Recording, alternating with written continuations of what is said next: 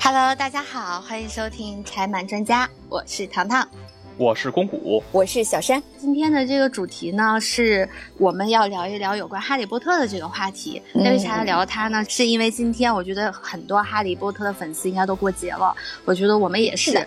就多年前曾经以为我们想要的这个东西应该是一件特别简单的事情，曾经在互联网上进行了大量的搜索都没有搜到。那就是《哈利波特》的有声小 说，真的很震惊。嗯，就是大概六七年前、七八年前我就在干这个事情了。但是从今天开始呢，六月二十一号，喜马拉雅已经上线全球首档《哈利波特》官方授权中文有声书，邀请听众一起开启声音里的魔法世界。点击评论置顶的链接即可收听《哈利波特》一至七部中文有声书全集，真的很快乐。但是我已经听第一集了，你听了吗，小山？我已经听到第二十集了，哦，你今天就已经开始听了吗？对，对不起，我是尊贵的会员。我是前两天看到，应该是礼拜六吧，还是什么时候？他不是上了第一集的抢听版嘛？然后我就去听了，然后很快乐，然后也是我很爱的配音老师，就是他们的那个公司光和，然后他们去制作的非常好。今天应该是把第一部就上完了，对吧？我这边最新更的是那个《近邻一》。啊，那已经还蛮多的了，更的更的很快哦。那我们今天这个话题呢，就整个都跟这个《哈利波特》是有关系的。然后大家也能看到，我们这场直播的主题的题目叫做《哈利波特：冒号假如要在北京建立一座魔法动物园》。嗯哼，对，如果是熟悉我们的老听众，应该知道我们曾经更过两期特别不二次元不拆漫的。对对对，一个是关于我们聊一聊就是纪录片里面的那些动物，第二期呢，我们就聊一聊我们自己觉得特别好的以及特别不好的我们国内的动物园。今天呢，还依然选择的这个话题，其实跟我们对于动物和动物园本身的这种热爱是分不开的，对吧？嗯，谷歌是没错没错。我们聊那两。期的动物园的节目呢，其实我们当时一开始也没有想到我们会拐到那个话题上。后来是因为在我们的两个朋友，一个是西威，一个是阿旭嘛，他们两个人是曾经参加过国内一些应该说理念非常先进的动物园的这种设计。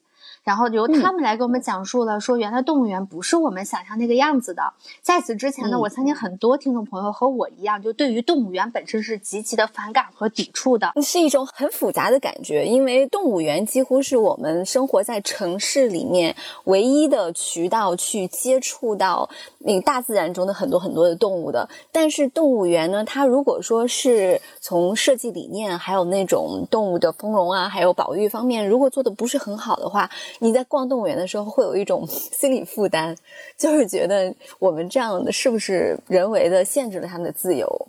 嗯，虽然如此，我目前呢还是一个应该说是动物园的爱好者，所以在那天接到这个消息要录这期《哈利波特》的时候，我们自己三个人就 内部消化了一下，说 可能关于《哈利波特》里头的这些动物们。是特别有的聊的，是吧？嗯，是的，是的，《哈利波特》里面有特别多的有意思的动物。然后那个我还是要在前面说啊，就是就此动物园不是我们现在现实生活当中大家认知到的那种非常垃圾的动物园。我们即使对，就我们即使去设计一个想象当中的动物园，我们也是按照现在。在无论是国内外吧，哪个国家他们都有着那种优质的、先进的理念的动物园，嗯，去学习他们去设计的。对，所以大家不用太担心，说我们会不会去伤害到这些魔法动物？不会的，我们自己在讨论这个问题，就会觉得，嗯，如果我们伤害他们，可能先死的是我们。对。糖糖把自己摘干净了吗？咱们自己，嗯，对，摘差不多了，我觉得。OK，那我们可以就是继续下一个话题了。我们要谈论一个要建立一个魔法动物园，我们大概要分为几个部分啊？就我们大概归类了一下，其实就俩部分，也不多。第一部分就是它，对，就关于它的相关的人员，比如说管理人员啊，还有一些配套的提供动物园服务的这些人员。嗯，还有呢，就是园区规划。就是你到底有什么馆呀？这个馆里有什么样的魔法动物呀？等等等等的，那我们就一个一个来说。为什么选址在北京呢？因为我们三个都生活在北京，我们好没有想象力啊！就就近来嘛，这样能带入我们的生活。这样说着还比较过瘾，是吧？嗯，我们当时还讨论过啊，到底是在北京的东边、西边、北边哪一边比较合适？谷歌最开始提的是西边，是吧？对，嗯，你能说一下你的原因吗？离我家近，没别的原因。啊 你的意思就是你设计完之后，你上班方便，然后出门腿着走五五分钟就可以上班，是这个意对，思？我到那儿无论是当工作人员还是当动物，我都很方便，是不是？你当动物是没戏了，没戏吗？你没有魔法，你可以在那儿当一个给那儿的魔法生物，让他们开心的一个品种。我是那个丰容物，算吗？可以。完全 OK 哦，嗯给大家解释一下什么叫丰容物。我觉得有很多人没有听过我们那两期节目的话，我们可能得有一点名词解释。简单的说，丰容就是给动物们让它在乏味的笼子里的生活里头增加乐趣的那些道具嗯。丰容好不好是一个评价动物园的品质的一个非常重要的一个指标。是的，然后后来我提的是去东北角，对吧？嗯去密云，为什么要选择去密云呢？因为就是北京其实不是一个水系特别发达的一个城市，是特别不发达的一个城市。所以我们希望呢，它还是能在一个有山有水，嗯能在水跟前。虽然我们现在规划园区里面还没有涉及到水下这个部分，那咱这叫。一期，就跟环球影城一样，一期。哎，是的，嗯，我们希望在之后呢，我们能够有更多的水下的魔法生物能够跟大家见面。那我们就必须得选一个有有水的地方。那北京最有名的地方，那不就是密云水库了吗？嗯，然后下面该说的是，就是我们的工作人员了，对吧？嗯嗯，就我当时听到就说要建一个魔法动物园的时候，我第一个脑海里面蹦出来的人是海格。哎，糖糖，我和你完全不一样。哎，你看咱俩啊对做这个事儿哈，我觉得整个方向是不一样的。啊，要做一个动物园儿，我想到的就是怎么能把这个票给发到大家手里头。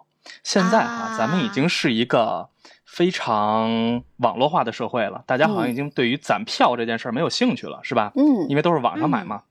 但是嗯咱们这个动物园既然要做魔法动物，我觉得就得和魔法沾边儿。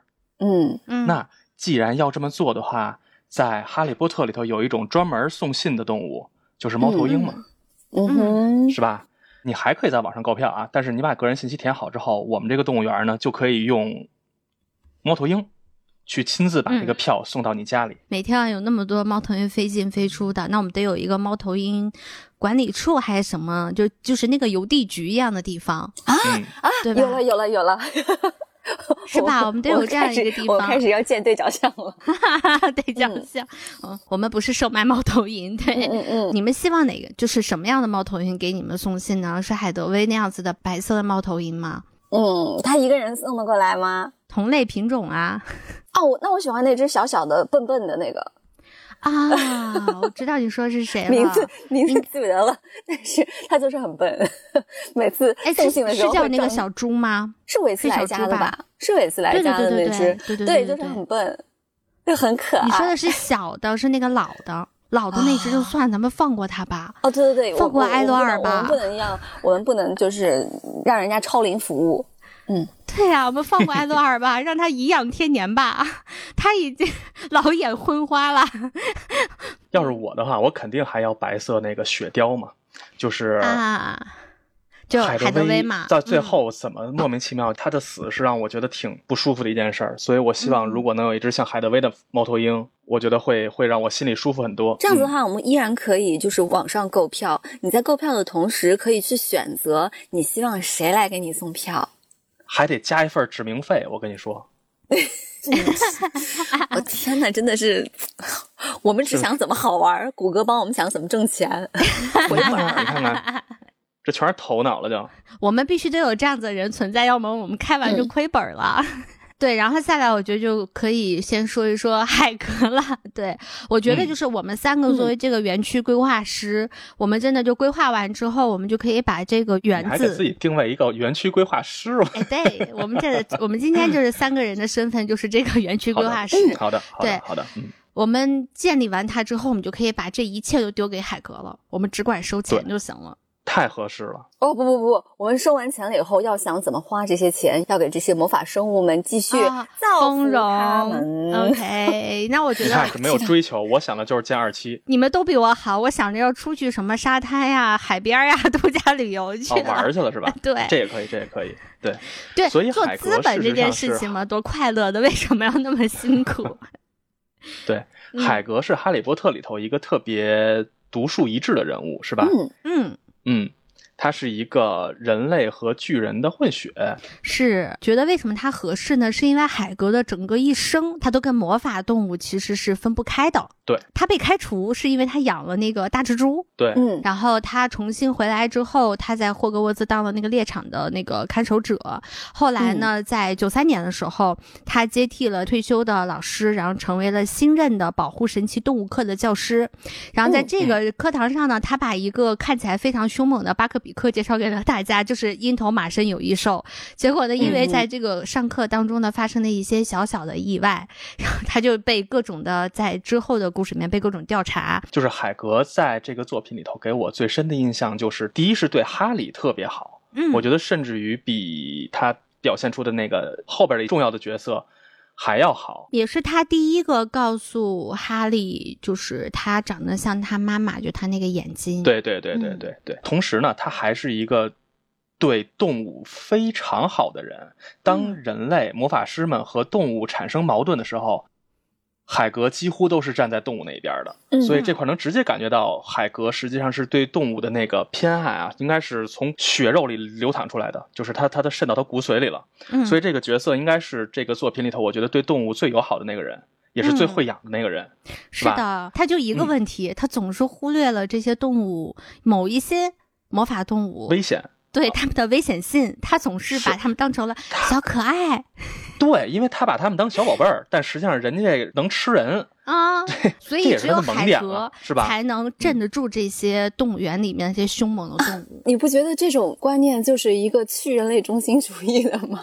哎，是，就是这个生物，它虽然对人类是有一定的危险的，但并不代表它是一种邪恶的、坏的动物。是，嗯，那这也是他的正是动物的是我比较认可的一种动物观。嗯，嗯嗯，是嗯是的。然后他曾经饲养过的魔法动物啊，给大家数数啊。就奇特的八眼大蜘蛛，嗯，阿拉格克火龙，这个一会儿我们都会在后面详细跟大家讲啊。鹰头马身有一手巴克比克，去看魔法石的那个路威，三头狗啊，然后还有、还有那个看起来笨笨的，跟海哥一样有反差萌的牙牙。嗯，除了牙牙以外吧，好像剩下几个都不太适合，就是普通人类去饲养它，或者说普通的不，在我看来，牙牙就是一只普通的大狗。哎，但是实在太可爱 了，它太可，爱了。哎，牙牙太好看了，真的，那就是我理想中的大狗。如果我养，我也养那个。嗯，所以就是我们会选海格，我们会用高薪来聘请他成为我们这个动物园的首席管理员。是，第二个我想聘请的人呢，就是其实是跟动物看起来好像没有什么关系啊，就是斯普劳特教授，草药课的那个教授，也是赫奇帕奇的院长。嗯嗯嗯嗯嗯，为什么要选他呢？其实我也是在录之前两期节目的时候，我才清楚的知道一件事情，就是一个好的、优质的动物园，它不仅是要有动物的，它还要有很多配合动物生长在当地环境的植物的。嗯，是的，比如说，不仅仅是大熊猫要有竹子这么简单的事情，而是说你整个动物园你要有适配当地气温、气候、水源的那些植物，你只有保护好嗯它们了，动物才能很好的生活在里面。一个好的动物园儿怎么能让动物们活得很舒适呢？就是尽可能还原出它们在野外的时候的生存环境。嗯那这样的环境里就必然会有在这个环境里生长的植物去嗯配合。所以这个艰巨的任务就交给了斯普劳特教授。然后咱们说到了这些高层人士呢，咱再往下捋一下，就是最最常见的动物园里头，或者说是最不起眼的那些人，就是动物园里的工作人员。嗯最常听说的工作人员是什么呢？除了饲养员之外啊，可能就是一些服务人员了，比如需要去打扫动物舍呀，就这些人啊，你们觉得谁比较合适呢？就是做一些脏活累活吧，就是负责动物园的清理啊、清洁啊这样的工作。这个因为我是一个比较洁癖的人，所以我会格外关注这一点。我希望能够聘请到《哈利波特》里的那些妖精们。妖精们是什么形象呢？就是一群，应该说是我们在作品里能看到他们啊，就是读到他们的位置是，就是在那些像古灵阁啊这样的银行啊，或者这些办公机构里头，能看到这些妖精。他们的工作呢，就是坐在案头，在那块奋笔疾书，在计算着什么，是吧？嗯哼，表现出来他们的性格，整体上给我的感受是，他们是比较高冷的。比较不近人情的，或者说对主角们不是特别的友好那种群体吧。你可以说他很讲原则吧，捧他了是吗？所以呢，我是觉得啊，就是这些人呢，首先他们长期在那个案头工作的话，腰啊、什么脖子呀，肯定都不好，是不是？老那么坐着是不好的，所以需要一定的运动。还有一个是什么呢？这些妖精们太长时间的。很高傲的生活，我觉得在我们的世界里头，希望让他们呢能和我们普通人打成一片，变成更加平易近人的那些物种，是吧？所以大家玩到一起，一起工作多好呢。所以基于以上的两个原因，我希望妖精 妖精们呢就可以 在动物园里头扫扫什么马粪啊，什么打打扫卫生啊，清理清理什么护栏啊，做一些这样的工作，能够帮助他们提升一些劳动和运动。同时呢，也能让他和大家所有的游客们近距离接触，是吧？服务大家。那你必须得好好想办法让动物园挣钱，要不然你可聘不起他们。按照那个，就是比尔对他们的评价，就是罗恩的哥哥，因为他毕业之后，他在这个古灵阁就工作了很久嘛，然后比较熟这个，嗯，邀请他们，他说他得需要的是一种交换。这这交换不一定是钱，你得给他的这个东西，他觉得这个交换的价值是值得的，他才会愿意跟你就共事。我觉得在某种程度上来说，哦，嗯，所以就说是是不是钱，或者说我们要给予他们什么样的东西，然后让他们去干一个我觉得他们可能不太能接受的工作的话，好，那我跟你说，管饭不就完了吗？这不就是交换吗？你劳动，我给你饭吃，是吧？那我觉得中国的美食是可以的。是不是啊？嗯，毕竟是来咱来咱大中国嘛。嗯，对，先给他放上八十集的那个《舌尖上的中国》。对。那你说完了妖精的话，那我想来说另外一个群体。嗯，我觉得这个群体，小山已经发表了很多喜欢他们里面的一些个别人员的言论，一直在跟我们说他很喜欢，对吧？多比、闪闪，嗯嗯嗯嗯，我们的家养小精灵。如果是家养小精灵的话呢，我觉得他们非常非常的适合，就是去做。那个导览、引导，嗯，然后嗯嗯就去照顾小朋友啊。任何时候你需要很温柔的对待，然后需要别人帮助的时候，都可以去求助家养小精灵。家养小精灵一说到，其实大家最熟的就是那个多比。印象比较深的是一个是多比，还有一个呢，就是小说里面就是这闪闪嘛。他是小巴蒂，就他其实是食死徒，但是他因为从小就没有感受到父爱，闪闪是家里面除了母亲，就是闪闪对他最好。因为家养小精灵，他有时候会做出一些他对他认定的主人很好，但是可能是违反了一些他的原则的事情，这个时候他就会对自己进行惩罚。所以就是家养小精灵，他是都有一颗非常非常温柔善良，然后想要去。为它的认定的主人去服务的心。动物园里边，如果说是那个到处都是有家养小精灵的话，我可能未必会去看动物吧，我就一整天就跟家养小精灵一块玩。我觉得挺好。而且你想想，有很多那种游乐场，比如说是有带着小孩的父母，有一些项目是未必适合小孩儿很小的小朋友进去看的。但是这个时候，你就可以把那个小朋友放在托管中心。然后呢，由家长小精灵来照顾这些小孩儿。哎，我觉得这样的家长也挺没溜的，带孩子来动物园，把孩子搁托管中心自己玩去，够狠的！我靠，你这一看就是生活经验匮乏呀！有很多的那个酒店啊，什么度假中心啊，它都是有这样的服务的。你开展的这项服务，你信不信你的客源能多好多？是吗？我没生活。不过别着急，我们后面不是有专门的儿童区嘛？我觉得到时候可以把这个部分和儿童区结合在一起。嗯，家养小精灵哈，就是在原著里头，实际上它是一个和主人签订了，以咱的眼光啊，就叫卖身契，签订了某种契约。嗯，就是我再不喜欢你，我也得完全服从于你。嗯，哪怕是像马尔福他爹。那么对待多比一样，多比也不能反抗，因为他是他的主人，就像奴隶一样的生活。所以，我们在这块给他提供这个工作呢，是希望能够解救这些没有自由的小生命。的，嗯，对，让他们呢既能在劳动中证明自己，同时也因为他们自己的这些对于雇主的这个忠诚吧，我们给他一份比较适合他的工作，我觉得对他来说是最好的。我们给他们会做很多那种非常可爱、非常好看的、质地也很好的那些衣服。重要的是，我们给他衣服，他就能自由了。嗯，是呀，对。对这个才是重点，是吧？嗯，我觉得动物园是一个可以收获快乐的地方。这样的动物园，它在里面工作的这些工作人员来讲，他也会收获很多很多的快乐。嗯嗯嗯嗯，我刚突然想起来一个，可能在现在的在很多地方都很难能见到的一个职位，但它一直存在于我们的口头表达当中。我不知道你们见没见过，就是失物招领员，有的，是吧？好像我在。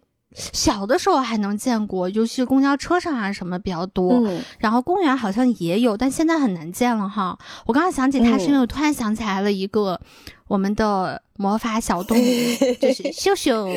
我觉得它真的很适合去当这个 失物招领员。你先介绍一下秀秀是什么？秀秀它其实是一个长得很像鼹鼠一样的啮齿的魔法小动物，长着长长的嘴巴，对，黑黑的绒毛。特别喜欢挖洞，嗯然后那个喜欢一切闪闪发光的东西，所以呢，它嗯这跟我有点像。嗯，嗯，你到底是符合了长长的鼻子，还是黑黑的绒毛，还是喜欢闪闪的东西？我喜欢闪闪的东西啊，比如金币啊、金条啊之类的。对对对对对，对我也喜欢金条。对，嗯在早期的时候呢，它其实是可以被用来发掘宝藏的。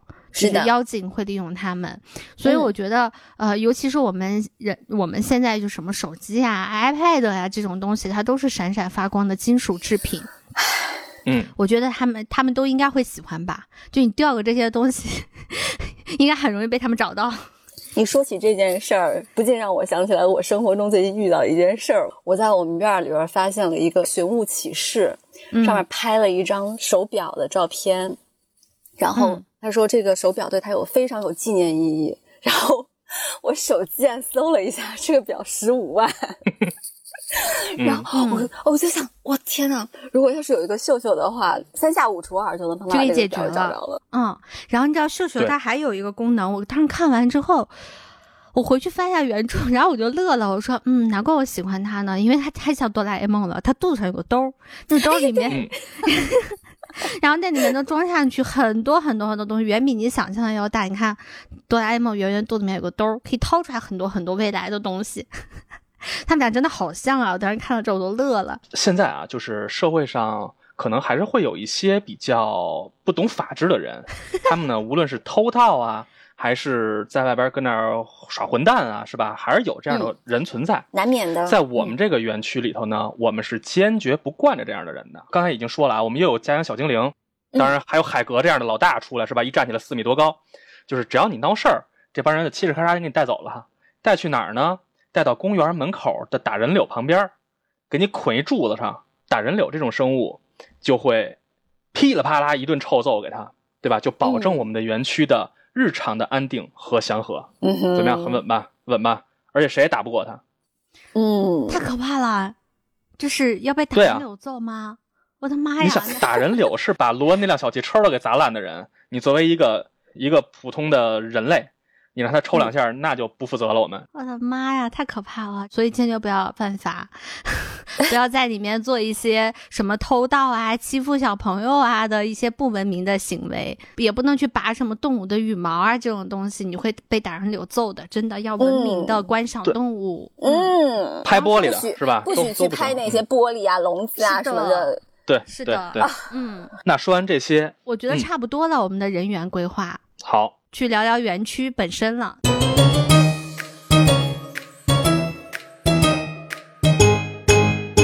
在聊每一个场馆的时候，我我大概我再想想都能聊到些什么东西啊？比如说场馆要怎么规划，都要放哪些动物进去，观众可以用什么方式去游览它？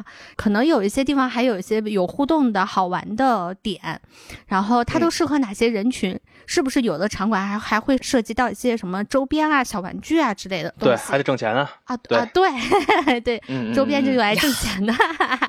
我们是一个充满同趣味的一个动物园。对，所以就是我觉得简单，我们只简单的把《哈利波特》这个书里头的一些大家熟知的。比较能够一下能够想得起来的这些动物给摘吧了摘吧，给大家就简单的分了几个类啊。两栖馆大家都特别熟是吧？有些人压根不敢进去，有些人就特别特别喜欢这里头。我有一个初中同学，他是连蛇这个字儿都不能听的人。啊，那你们俩不是虫子这字儿听不了吗？是吧？啊，我可以听虫子，然后虫子背后的冒号具体 no 不行，就是不要有一些具体的，就比如你说虫子啊、蜘蛛啊、什么蟑螂啊。所以咱这个两栖馆，咱希望往里头放什么生物呢？那肯定有那个谁啦，大蛇怪，就是在第二部密室里头的那个大蛇怪啊啊。那他是不是要把眼睛蒙上？我们是每个人都举个镜子进去，就像赫敏一样。能想到的几种符合两栖馆的生物，一个是刚刚糖糖说的那个蛇怪，嗯，还有谁呢？就是海格养的那个大蜘蛛，八眼蜘蛛是吧？嗯嗯，还有就是伏地魔的重要伙伴纳吉尼，其实也是条蛇，嗯，但是它还有其他的功效，这个咱就不去剧透它了。对不起，谷歌，我要打断你一下，我低头看了一眼手机，我们突然间有两千多人在线，啊？哦，真假的？真的，真的，真的，真的。然后我要再来给大家播报一下这个口播。我们今天这个节目呢，是在聊，假设我们要在北京建一座有关于哈利波特魔法世界的动物园，我们会怎么做呢？这期节目呢，是因为今天六月二十一号，喜马拉雅已经上线了全球首档哈利波特官方授权中文有声书，邀请听众朋友们一起开启声音里的魔法世界。点击评论置顶的链接即可收听《哈利波特》一至七部中文有声书全集。刚才说到了纳吉尼。是吧？现在已经有三种了，但是你发现没有？只有两种蛇，而且两种蛇呢，各自第二部密室的那个大蛇呢，它看谁谁就会出问题，是吧？所以，我我们呢，就是希望在这个场馆里头，这个都不能透了吧？别透了，别透了，这个不透了吧？有一个可以说的是什么呢？是这个蛇是在哈利波特的世界里是这个八眼蜘蛛的天敌，对，蜘蛛是最怕蛇。对，所以我们这个场馆设计呢，是需要把这个在一层，我们先是把这只蜘蛛放在一层去参观、去展览，嗯，然后在二层呢，就把那俩蛇放一块儿就行，当然不是搁一块儿啊，就是各自搁起来，大家可以参观。等于一层是蜘蛛馆，二层是蛇馆。在你进门的时候呢，可以有一帮大蟾蜍。因为大家知道纳威的宠物是只大蟾蜍，是吧？纳威要哭了，纳威很在门口可以放一堆大蟾蜍，可以让大家进门的时候先高兴一下，听听叫声，是吧？嗯。然后进去之后，静静的欣赏大蜘蛛和蛇们。同时呢，这蜘蛛有一个特点哈，第一是能吐丝，它吐的丝反正把森林都弄得黏黏糊糊的了。嗯。同时它特别能生，生好多小的，所以我们呢就觉得可以把这个蜘蛛丝商用一下，这个就是我的商业头脑了啊。赚钱开始了，是的，把这个蜘蛛丝呢给它提取出来之后，让我们的魔法学校的老师们呢可以帮忙把这个毒素提取出去之后，只剩下这个黏黏的蜘蛛丝，把它软化之后做成咱小时候玩那泡泡胶，你知道吗？拿一管一怼，吹小泡泡胶，是不是？哎，不贵不贵啊，两块五一瓶儿，两块五一瓶儿，真的，这一天我觉得卖出五百瓶没问题。不是你这个还有零有整的，我也是两块五嘛。哎，我要有孩子，我一定会给他买。是不是全是商业头脑？我跟你说，其实想玩的人是我，孩子不一定想玩。这个特别特别有意思，因为我原来去有一个动物园的时候，它就会在那个两栖动物馆，就是蛇的那一部分，它专门放出来蛇蜕的那个皮，一片一片一片的，然后放在一个大筐子里面，就所有的小朋友去的时候，你就可以自己拿一片儿，然后你去。哎，我又有一商业点子。哎，好像红山动物园就是这样，哎，好像是啊。嗯，那蛇一蜕皮，蜕出这么一大块皮，做蛇皮钱包啊！我的哎，是不是？是不是？哥做蛇皮钱包的那种皮，它是要现剥的皮，它是现剥。哦，是吗？啊啊啊啊！那不好意思啊，当我没说吧。啊，就一看谷歌平常就不关注奢侈品，对，所以他不是很。因为离我太远了呀。对对。我连日用品都快买不起了，还奢侈品？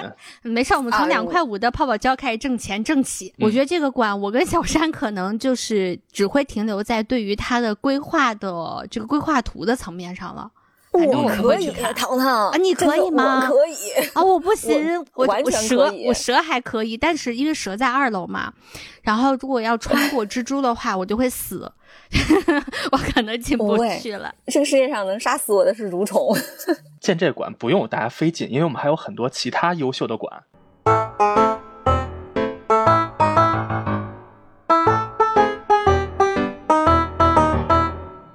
个馆啊，这名字如果嗯不是谷歌跟我讲的话，我都不知道该怎么划分它，你知道吗？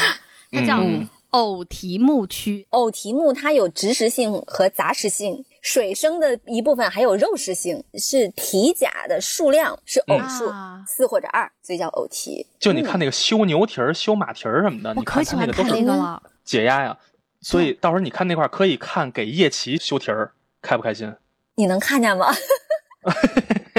我觉得有难度哎，这个好 有难度啊！这块儿都有什么动物啊？我现在能想到的啊，就是鹰头马嗯身有翼兽、夜骑和独角兽。这个区域一定会非常非常受小朋友的欢迎。我没有见过一个小姑娘不喜欢独角兽的。我跟你说，我印象独角兽最深的就是在第一部嘛，伏地魔，然后他会去喝了独角兽的血。记得当时小说当中对这一段的描述，大概意思是这么说啊，就说独角兽是这个世界上至纯、至真、至善的一个物种。说如果你去伤害了它，其实是在玷污自己，就是最美好的一种生物。对，就是它可能寄托着这个世界上真的最纯洁的那些东西，然后当你去伤害它的话，你会在污染自己。就小的时候，我觉得独角兽你可能只觉得好看，然后美，然后没有什么对它的太深刻的印象，但是。看完那一段之后，我才对独角兽有了一个全新的一个认知。原来它那么神圣。对，我特别想说一下夜骑这个东西啊，我觉得嗯看过《哈利波特》的人都会对这个生物印象非常深刻。嗯，我不知道这算不算剧透，我姑且简单说一下吧。就是这个夜骑这种生物呢，一般人是看不到它的，是的。所以也就是在我们这个区里头，绝大多数人想去看夜骑的时候，你会在夜骑的馆里看到一个空馆。但是呢，我们会在这个馆里设置什么呢？工作人员给它投喂一些水果，你只会看到水果一点一点自己消失，而大多数人是看不到是谁在吃的。有一小部分人，他能够看到夜骑的人，他是之前经历过一些非常刻骨铭心的经历的人，只有这种人才能看到夜骑。而所有看到夜骑的人，当你要走出这个馆的时候，可以选择在出口处呢，我们给你设计一个画廊。你可以在纸上画出你看到的夜骑的形象，也就是说，当游览完之后没看到夜骑具体长什么样的人，是可以在出口处看到各种各样的夜骑，但是都是大家看过之后手画出来的，也许会画的很像，也许画的根本就不像。但是你会通过画儿去了解这种动物，这个我觉得是对于这个动物的习性的一种普及了也。谷歌已经尽量在不剧透的情况之下介绍了夜骑，我我 太难了。舌头都快咬下来了，我靠，太难了。我讲讲感受吧。我第一次看到夜骑这个动物在书中出现的时候，应该是他们某一年的返校。对，一年级的孩子们新生入学，他们坐的是那个船，然后要从湖面上，然后开船开到学校里头。但从二年级开始呢，他们就开始坐一个马车，嗯然后那马车他们一直以为是没有东西在拉的，只是一个魔法魔法的马然后在飞。车，嗯，对，然后结果就是经历过一些，就像谷歌出现刻骨铭心的事情之后，嗯，哈利波特突然间发现是由夜骑然后来拉他的，让他非常震惊。嗯，然后这个时候呢，只有一个人跟他说：“我知道，就是大概意思啊，原本的对话我记不住了，就说我知道你能看见他了。”那个人是鲁娜。嗯嗯对，对。像我这种就是对卢娜有非常好感的人嗯。来讲的话，我觉得在那一刻，我觉得只有他能理解哈利在想些什么。嗯。因为他们同样经历过很多很痛苦的过往，我觉得在那个时候，他们两个人那段对话对哈利来讲是一个巨大的抚慰。嗯。是的。其实我作为这个设计人员啊，我不是很希望大家看到夜骑，啊，对，是的，是的，看画就行了。其实我真的是一直非常希望我们的这个动物园能够增加一个岗位，为露娜增加一个岗位，就是为这些神奇动物做心理的抚慰。嗯，因为有很多动物它们是离乡背景的，来到我们北京密云嘛，对吧？然后也会想家呀，也会有时候有一些乡愁啊，或者说是那个有一些难过的时候啊。啊，卢娜因为她是一个真的是非常非常非常的爱神奇生物的，她不只是爱动物。所以关于偶题目区呢，大家只要记得这块儿会有一些相对比较安全的，只要你别招它，它不会招你的，不会威胁到你的这些动物在这儿。包括你能嗯看到很漂亮的独角兽，是吧？这一定是对美有追求的人会特别喜欢这个区。嗯，那说完这些简单的无害的动物，那下个区域就是猛兽区。动物园怎么能少得了猛兽区呢？对，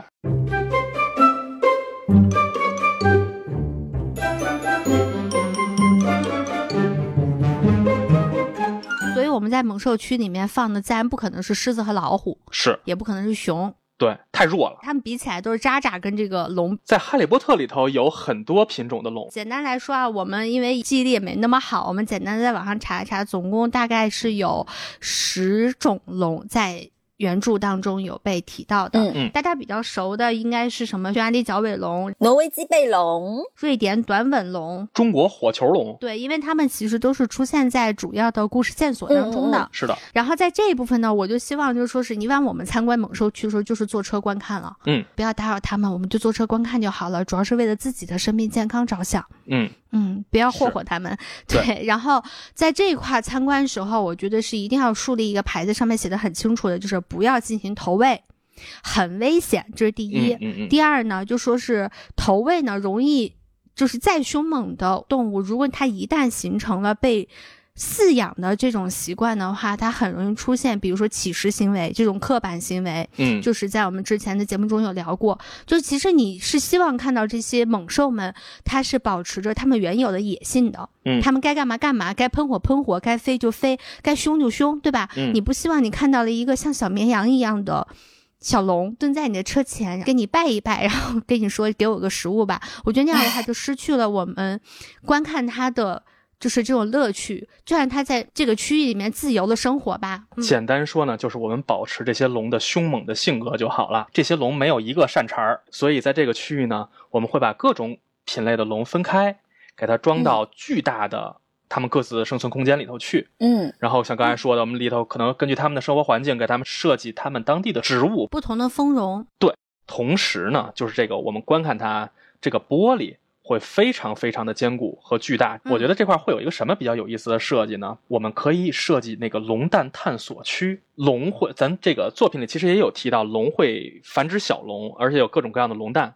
那在自然的环境下，龙蛋一定是在龙窝里嘛，对吧？它不可能满处抱着让你看，对吧？嗯所以在龙窝里头，它比如下了几个蛋之后，我不知道大家日常生活里去水族馆的时候看没看过啊？就是水族馆里头经常有那种你钻进去，从水中间探一头出来，它是一个冒起来一个弧度的，等于人站在那块儿，可以在海的中央去看鱼在里头是什么样。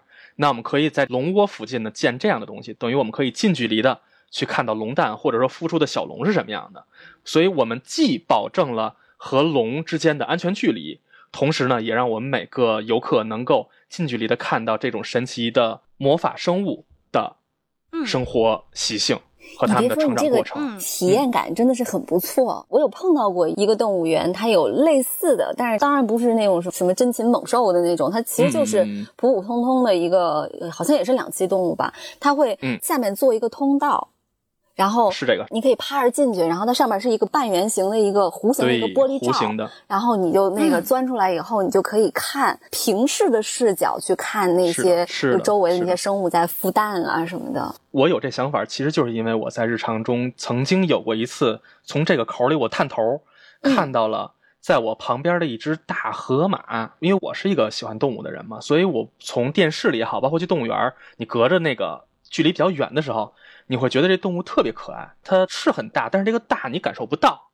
但是当我那么近距离看的时候，我才会感觉到恐怖是什么意思。嗯，就是换了一个视角。是的，它的那种体积感和那种压迫感啊，是除了在这个角度，其他时候你根本感受不到，除非你在野外让它吃了，那那就没话说，那它咬死啊。所以就是只有这样的手段，我们才能真正去感受这个动物的体积，从而产生我们对它的敬畏。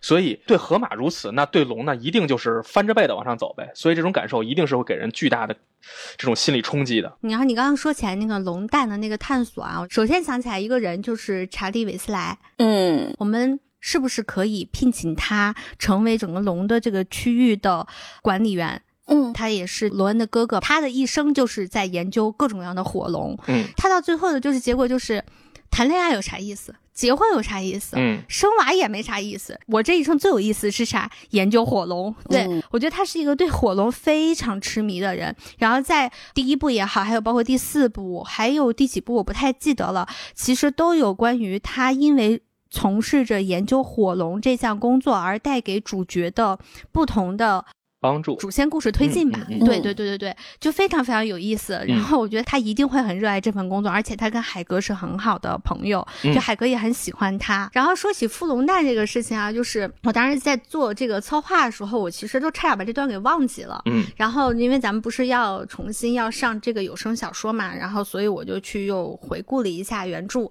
然后 我就看到了一段关于就是挪威脊背龙海格孵化它的一一整段段落，嗯特别有意思。我想挑几个段落给大家念一念啊，就很好玩的。就是我给你先讲它蛋是怎么孵开的样子啊。突然，随着一声刺耳的刮擦声，蛋裂开了，小火龙在桌上摇摇摆摆地扑腾着。它其实并不漂亮，哈利觉得它的样子就像一把皱巴巴的黑伞，多刺的翅膀与它瘦瘦的乌黑身体比起来显得特别的大。它还有一个长长的鼻子，鼻孔是白色的，脑袋上长着角疙瘩，橘红色的眼睛向外凸起。他打了个喷嚏，鼻子里喷出几点火星。她很漂亮，是不是？海格喃喃地说。他伸出一只手摸了摸小火龙的脑袋，小火龙一口咬住了他的手指，露出尖尖的长牙。天哪！你们看，他认识他的妈妈！感叹号。海格说：“哈哈哈，其实我就想给大家念最后一句，嗯，就是你知道吗？那么大高个儿的海格，然后对着一个那么小的一只龙，然后管他就说我是他的妈妈，这个实在是太反差萌了。对，海格那么一个糙汉，在面对动物的时候，就变成了一个少女，是吧？有少女心的人。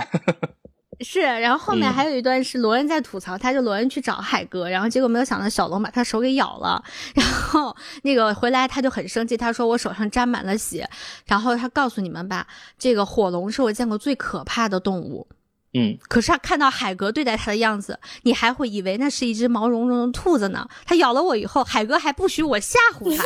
我走的时候还听见海格在给他唱摇篮曲，我的 这些细节其实如果不是我在重看的话，我已经完全忘记了，太好笑了。所以当我们再去重新听这个有声小说的时候，你会重新再重温一遍，或者第一次感受到这些细节带给你的快乐，是的，是吧？是的，所以我觉得这些东西是可以你在我们的龙蛋探索区是可以看到的，看那些小小的，就是它长大一定会特别可怕的龙，但是它其实嗯小小时候，你去想象一下，就是海格的那个心情，看能不能带入到 它是一个毛茸茸的小兔子的那种感觉。没错，而且感觉现在的小朋友能够从小就在这些读物啊，或者是是那个有声书的陪伴下长大，好快乐呀！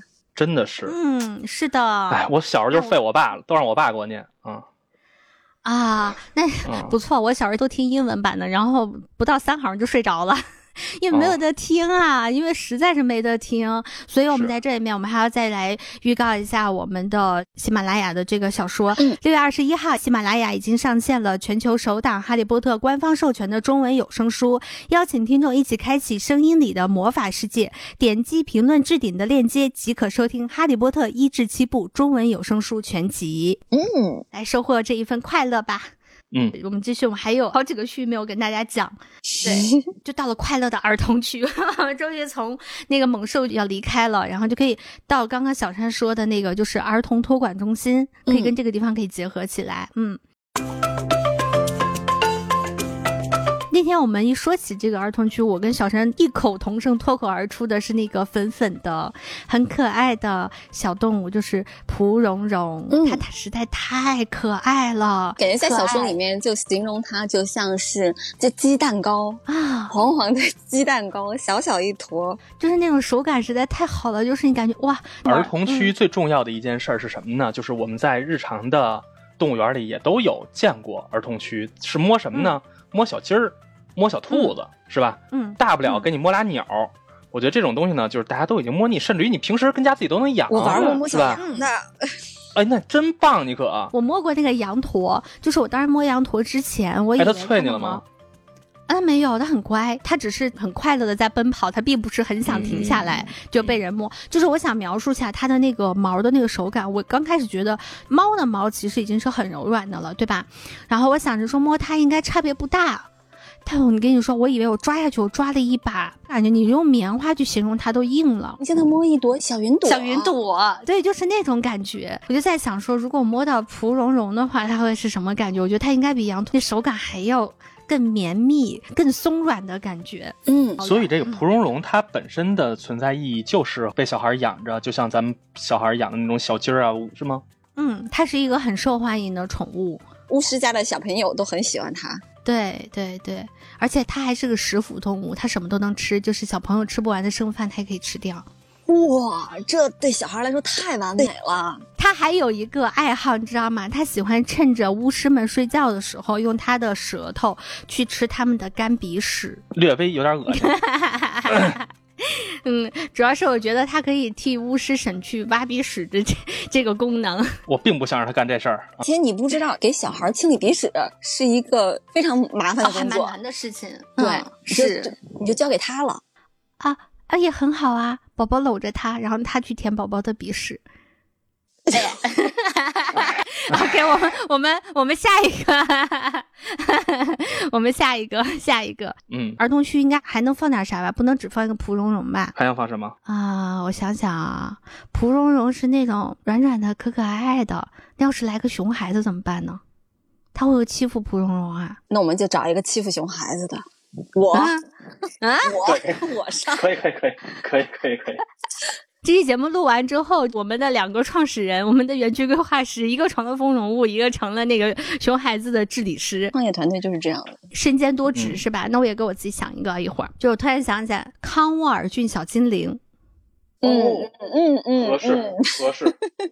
就他的作品里的出现是干什么呢？让他搞破坏的，然后通过魔法把他治理了，让他回到自己那个原本的那个空间里头去。嗯其实本质上来说，他没有恶意，嗯他们本身就像是熊孩子一样。太皮了。确实，我没太经历过特别熊的孩子，但是有一点熊的我是接触过的。就是把这熊孩子和这个小精灵放到一起的话，我觉得会直接让这个孩子意识到自己原来这么讨厌。妈妈就说那个，你看看，你看看他怎么折磨你的，你就是怎么折磨我的。你知道有中国有句古话啊，叫“不养儿不知父母恩”，你知道吧？在这块儿 不玩康沃尔郡小精灵，不知道自己熊。啊，对，是的，而且那种特别熊的孩子哈，嗯跟这个小精灵较劲哈，嗯但是这个区域里小精灵又那么多，他一定是搞不过他的，嗯，所以结局就一定会被小精灵收拾了，比如给他挂在那个房顶的灯上，对吧？对，经典名场景。对，所以我是觉得这个小精灵是能够帮助来动物园玩的孩子家长们去教育自己孩子的。嗯我觉得寓教于乐嘛，咱们一直提倡寓教于乐嘛，嗯我觉得这个区域是很好的一个有这么的一个功能。嗯，寓教于乐，嗯，感觉是一个很好的收费区域。我愿意花钱去看这小精灵怎么虐孩子，怎么揍孩子。就因为在动物园，真的经常会看到很多很多的，就是其实很多时候熊孩子。熊孩子的背后就是熊父母，你看那些孩子在那儿打笼子呀、拍玻璃啊什么的，父母在旁边对，嗯父母在旁，很多父母在旁边熟视无睹的。我曾经遇到过最要命的是，在动物园里头捡一块石头扔砍在那个下头的那个犀牛，给犀牛吓得啊转身就跑。我就觉得这种孩子需要教育，嗯，需要让他走不出动物园就教育他。我吓死我了！不，他刚才说让他走不出动物园儿，我说这真是。如果是这样的孩子啊，可以把他和他的家长一块儿搁到这个小精灵里头去，嗯让小精灵收拾收拾他们，是不是？嗯，嗯。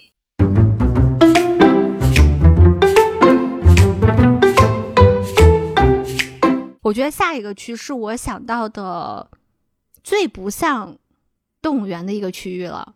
这才是咱们的特色呢。我希望有一些就是魔法生物，应该算是应该都不算动物了，而是一些有意思的魔法生物也能被嗯放在这个园区里头。暂且管它叫做勇气挑战馆，但其实我很想叫它快乐是唯一的护身符，真的。嗯，这个馆里面呢，嗯我就放两个东西，一个是博格特，一个是摄魂怪。先介绍一下博格特是一个什么生物。它是一个超越生死的、可变形的、非存在的、可以变成任何人害怕的东西的这么一个东西。就是功能上有点像厄里斯魔镜那样子，厄里斯魔镜映照的是你嗯内心最深处的欲望，那博格特它是能幻化出你内心最深的恐惧。嗯这个恐惧是你有时候在平时的那种状态下你是没有办法。就不了解自己原来最深层的恐惧是这些东西，但是它能帮助你看清。但是在《哈利波特》里头，他们的用途是把这个博格特作为一个让学生们战胜恐惧的这样的一个功能。嗯是的，就是人啊，一辈子特别难的一件事儿，就是战胜自己心里的那个阴影。嗯当然，这个只是具体化到某个东西或者某个人上啊，我觉得这个就更具体了。但是它毕竟有一个生物式的形态在，就是它能够出来呈现给你看。嗯虽然你看不到它的本体，嗯但是它看到的事实上是你的恐惧本身。嗯嗯，对所以它也许不是我们在这个园区里头所有人都愿意进去那个区域，对吧？嗯但是只要你对于自己我已经变强了，我已经不再是以前那个曾经害怕的自己的时候，那我来到这个馆，我就能够挑战一下我自己心里曾经的阴影。嗯我觉得给他们这么一个机会，让你去面对自己的恐惧这件事儿，是只有在我们这个魔法动物世界里头才能经历的。我特别喜欢他的咒语“滑稽滑稽”这个咒语，我觉得设的特别的巧妙。人生有很多恐惧，其实不是什么大事儿，真的，你笑笑就过去了。用鸡汤的话说，就是微笑面对。对，是的，所以就 也也有人说嘛，说真正能够消除博格特的其实是笑声嗯嗯嗯嗯嗯，但是也别让他们使太狠啊，再给咱博格特给给养死了，我靠，啊，那不会，那不会。是不是？嗯，嗯，所以我们可以设置一些游玩的一些规则，每天多少人呐、然后你要怎么爱护它呀？我们也可以告诉一下小朋友们。嗯，所以这个区感觉是勇气、挑战和成长嘛。成长完了之后，我们就可以去面对摄魂怪了。这个我要重重点去说一下摄魂怪这个事儿。在我看《哈利波特》里头，如果说我对什么东西有直接的、最直观的不适或者说厌恶的话，真的，我觉得只有摄魂怪。嗯我非常讨厌这个东西，因为它的能力，它就是吸取人身上的快乐。是，这件事儿是一个特别摧毁人的事儿。嗯作为一个人，你该如何生活下去？就刚才说的嘛，微笑面对生活。我怎么微笑面对生活呢？就是充满了积极、乐观和愉悦的心情，嗯对吧？嗯他把我这个根源给弄走了，我靠，这个可不行。于是我特讨厌他，你知道吗？嗯，放摄魂怪这里呢，其实我们并不是想让大家来观看一下摄魂怪本身的，因为它其实没什么好观看没什。么可看的。，对，就是嗯，我们也不想把不快乐的东西传递给大家，就像环球的园区一样，你可以拿魔杖跟它互动。当你呼叫你的守护神的时候，你可以呼叫出来什么样的守护神？又是一种神奇动物了，是吧？每个人都会有每每个人自己的。对，对是的，守护是的，神是的，是的。嗯从你的魔杖的那个头头，然后喷出一股白雾，然后就可以召唤出来属于你自己的这个守护神。守护神嗯它是一个非常古老的一种咒语，然后要使用它其实非常困难，大家也。应该也能记得，在小说当中，如果没有看过的话，朋友还可以去看一下说就是他其实练习过很多次，为什么呢？因为他当他要呼唤这个守护神来说出护神护卫的时候，他必须得回忆起自己非常非常快乐的那些时光才可以。只有当他能够调动这些情绪的时候，他才能真正的呼唤出来那些守护神。在咱这个场馆里头，我觉得如果一定要保留摄魂怪这个项目的话，我觉得理想的条件就是把这个魔法给它精进一下，让它变得没那么复杂。我只要念这个咒语，大家谁都能召唤出来，这样能保证大家的安全吗？技术层面可能需要一些研究和调整。所以我们在这块儿跟摄魂怪互动是什么呢？就是让我们在面对着这样一种邪恶的物种的时候，嗯我们每个人都能以一个积极且轻松的心态，嗯去击退它。同时段，我们能每个人看看我们只属于自己的那个神奇动物，或者叫魔法动物。嗯，到底是到底什么是什么样子的？嗯。对，我专门把这个园区放到最后一个来介绍呢，就是希望说你在这个整个游览的这个路线当中呢，你你能感受到快乐，你最后还能发现自己是可以有能力去制造或者说去获取快乐的。我觉得这是一个人生很重要的一个课题，对，真的是这样。挺好。嗯，想出园不来一下这个，不经历一下击退摄魂怪，不让你走。哎，对，大概就这个意思，好鸡汤啊！我们这个动物园搞的太鸡汤了。我觉得大概就是先是这些吧。因为一开始启动资金呢，确实还是挺高的，是吧？嗯我们一开始也不可能弄成一个特别开销太大的这么一个园区，嗯嗯，所以我们先只是罗列了这一些我们能想到的，而且是可实现的这些生物。嗯那关于其他的，在《哈利波特》里头还有的，还存在哪些神奇生物呢？还存在哪些有魔法的动物呢？我觉得随着大家去听咱们这个有声小说的同时，嗯也可以各自挖掘出一些自己喜欢的其他的动物。是而且今天其实虽然都是在介绍一些不管是动物还是植物，反正就是生物，但是嗯其实，在小说里面，每一种生物它背后都有非常非常有意思的故事。嗯，哦，就没错，对包括那个我们的保安打人柳，他的故事我特别特别喜欢，就大家一定要去嗯。听，你听完了就知道为什么我会特别喜欢这个故事。还是很开心啦，就是喜马拉雅能够有这样一部有声小说的上线，嗯。真的圆了我们作为哈迷多年的梦想。对，嗯非常快乐。希望听众朋友们能够在我们的留言区里面跟我们互动、评论，嗯然后跟我们聊一聊你自己喜欢的《哈利波特》小说里头的，或者说你听到的有声小说里面你觉得特别有意思的这些魔法生物，也可以来给我们提供一些建动物园的好玩的点子。我们毕竟还有第二期、第三期。好在最后呢，还是要跟大家再播报一下，然后六月二十一日，喜马拉雅已经上线了全球首档《哈利波特》官方授权有中文有声书，邀请听众一起开启声音里的魔法世界。点击评论置顶的链接即可收听《哈利波特》一至七部中文有声书全集。然后请大家订阅关注，然后我们在之后的录播节目里面再见喽，拜拜。拜拜，拜拜。